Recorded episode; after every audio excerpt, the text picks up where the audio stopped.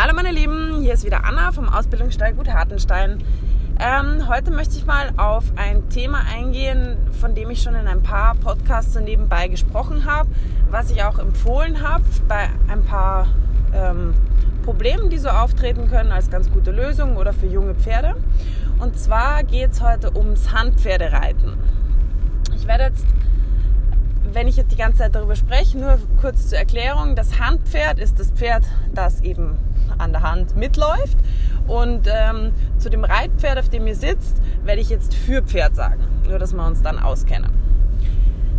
Ich habe ja schon in einigen Posts erwähnt, dass es zum Beispiel für junge Pferde ganz eine tolle Übung ist, mit einem ähm, erfahrenen Fürpferd ins Gelände zu gehen, dass ihm das viel Sicherheit geben kann, dass das auch natürlich helfen kann beim Kraftaufbau, weil man halt nicht unbedingt einen Reiter oben drauf sitzen haben muss. Was natürlich auch super praktisch ist, ist, wenn man die ersten paar Male mit Reiter ins Gelände geht, kann man das wunderbar benutzen, um dem Pferd und, und natürlich dem Reiter eine Sicherheit zu geben. Bei x anderen Dingen kann man es auch verwenden. Ich habe es zum Beispiel schon sehr erfolgreich ähm, damit Pferde therapiert, die zum Beispiel Panik kriegen, wenn sie einen Reiter über sich sehen oder wenn sie überhaupt irgendwas über sich sehen. Und ähm, da habe ich mir meine Pferde zu Hilfe geholt und habe die wirklich, ähm, habe da eben von meinem Pferd aus das andere Pferd gearbeitet. So, mit was für Pferden kann ich das machen? Ich weiß natürlich bei meinen Pferden zu 100 Prozent, dass die bei mir sind. Die kennen ihre Aufgabe, die wissen, ähm, was ich von ihnen möchte. Die können auch differenzieren, ob etwas für sie gemeint ist oder ob etwas ähm, für das Handpferd bestimmt ist, ein Signal. Und das sind Dinge, die sind absolut wichtig. Also was kann ich für ein Pferd als Fürpferd verwenden? Das Pferd muss zu 100 Prozent an meinen Hilfen stehen. Das heißt, es muss einhändig ganz auf kleine Hilfen regulierbar sein, im Tempo, im Vorwärts, im Halten, auch in dem, wo es hingeht.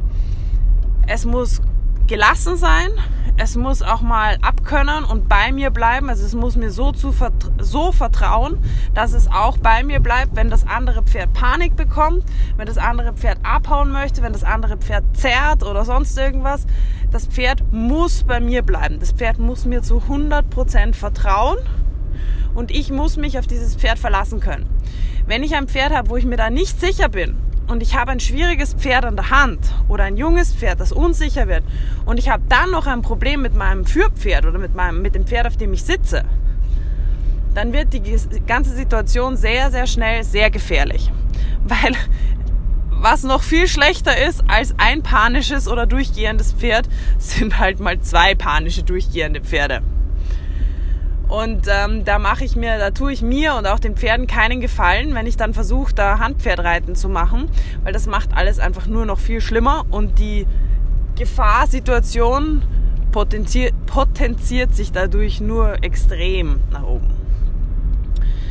Genau, so, wenn ich jetzt so ein Führpferd habe, dem ich wirklich vertraue, das mir vertraut, das in den drei Grundgangarten super regulierbar ist, dass ich auf dem Punkt reiten kann, anhalten kann, rückwärts, vorwärts, alle Richtungen, dann habe ich schon mal eine sehr gute Grundvoraussetzung, ähm, dem anderen Pferd helfen zu können. Ich würde jetzt niemals, die meisten Leute wollen ja mit Handpferd erstmal ins Gelände gehen, also wollen diese Möglichkeit nutzen, um ein zweites Pferd ans Gelände zu gewöhnen, um eventuell auch ein zweites Pferd bewegen zu können.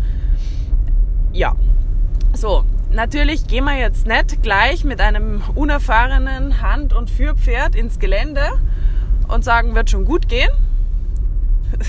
Das Lustige ist, in ganz vielen Fällen geht es tatsächlich gut, aber das ist einfach, muss ich sagen, wie es ist, das ist mehr Glück als Verstand man kann diese ganzen Situationen, das sollte man auch, üben. Und zwar in einem umschlossenen ähm, Reitplatz, von mir aus auf einer Wiese oder in einer Reithalle, egal wie, aber das, das Pferd, falls es doch mal dazu kommt, dass es auskommt, nicht irgendwo auf eine Straße laufen kann, in ein bewohntes Gebiet, in ein Auto laufen kann, etc. Dafür ist einfach in der heutigen Zeit zu viel los da draußen, da ist zu viel Gefahrenpotenzial. Wir machen das auch immer so, Also ich fange immer so damit an, dass ich das Pferd quasi alles, was es vom Boden aus kennt, dass diese ganze Bodenarbeit vorwärts, rückwärts, seitwärts, launchieren, dass ich genau diese Arbeit dann vom Pferd aus mache. Also ich mache mich und das Pferd, auf dem ich sitze, quasi erstmal zu einem. Ist auch eine gute Übung für das andere, also für das, für das Pferd, auf dem ich sitze, dass es mal versteht, ähm, es hat jetzt mit mir zusammen zu arbeiten. Das sind so die ersten Übungen, die ich mache. Und da habe ich auch immer gerne eine Person dabei, die mir vom Boden aus zur Not nochmal helfen kann. Die zur Not nochmal nachtreiben kann, die zur Not nochmal, ähm, wenn das Pferd mal stockt oder wenn doch irgendwas ist, mir das Pferd wieder einsammeln kann. Das kann alles passieren, aber wenn man optimal darauf vorbereitet ist, dann ist es auch gar nicht so dramatisch. Genau. Also, die ersten paar Schritte. Das Pferd muss, bevor ich ins Gelände rausgehe, neben mir und am besten auf beiden Seiten Schritt, Trab und wenn ich das möchte eben auch Galopp gegangen sein. Es muss halten, es muss ruhig stehen. Ich sollte die Seite wechseln können vom Pferd aus. Genau, das sind so die Haupt- und Grundvoraussetzungen. Was bei den Pferden noch un unbedingt geklärt sein sollte, ist, weil das kann richtig gefährlich werden, dass egal wer jetzt da in der Herde normalerweise der Rang höhere wäre, der hat diese Rangordnung, diese Koppel Rules, die haben unter dem Reiter keine Bedeutung. Weil natürlich, gerade bei jungen Pferden ist es oft so, die trauen sich dann gar nicht neben dem, neben dem meistens ranghöheren Pferd, älteren Pferd, herzulaufen, weil das ja total unhöflich wäre. Die trauen sich nicht, den ähm, auch mal auf Kommando zu überholen oder weiter nach vorne zu gehen. Die bleiben gern dahinter und wenn dann mein Reitpferd vielleicht auch noch ein Signal gibt und sagt, hey, hey, du, Grünspund da hinten, bleib mir mal ein bisschen vom Leib, dann kann das echt passieren, dass die Pferde dann versuchen halt auszubrechen, stehen zu bleiben und einfach diesen ähm, Respektabstand zu dem ranghöheren Pferd wiederherzustellen, was völlig normal wäre. Deswegen, das muss geklärt sein das muss klar sein, dass der Reiter jetzt das Sagen hat, dass der Reiter jetzt das ranghohe Tier ist und dass der bestimmt, du darfst so nah rankommen, wie ich dich hole. Ähm, du musst den Abstand halten, du musst das andere Pferd jetzt neben dir akzeptieren. Das ist ganz, ganz, ganz, ganz, ganz wichtig. Genau, und wenn man alle diese Punkte eben so ein bisschen durchgearbeitet hat, geschaut hat, funktioniert das, läuft das Pferd links wie rechts in allen Gangarten neben mir, kann ich es mir jederzeit über Schnalzen und ein kleines Zeichen, eventuell mit einer Gerte oder mit dem Strick, noch ein Stück nach vorne holen. Bleibt es auch ruhig stehen neben dem anderen Pferd, hält selbstständig so ein bisschen die Linie schon? Und haben meine Pferde verstanden, dass es hier nicht um Rangordnungsdinge geht, also dass die Koppelregeln, die sind, sobald wir arbeiten, sobald der Reiter involviert ist, außer Gefecht gesetzt. Wenn das alles funktioniert und ich auch schon mal als ein oder andere Hindernis in der Bahn, also mal eine Plane oder eine Engstelle oder so, ähm, trainiert habe und überwunden habe, dann steht dem Ganzen eigentlich nichts mehr im Wege.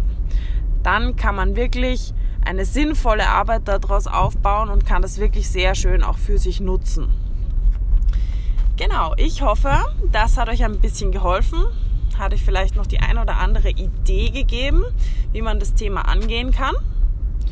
Und falls ihr selber dazu oder zu irgendeinem anderen Thema noch Fragen habt, könnt ihr mir gerne eine persönliche Nachricht auf Instagram schreiben oder auch gerne ein E-Mail an info at gut-hartenstein.de.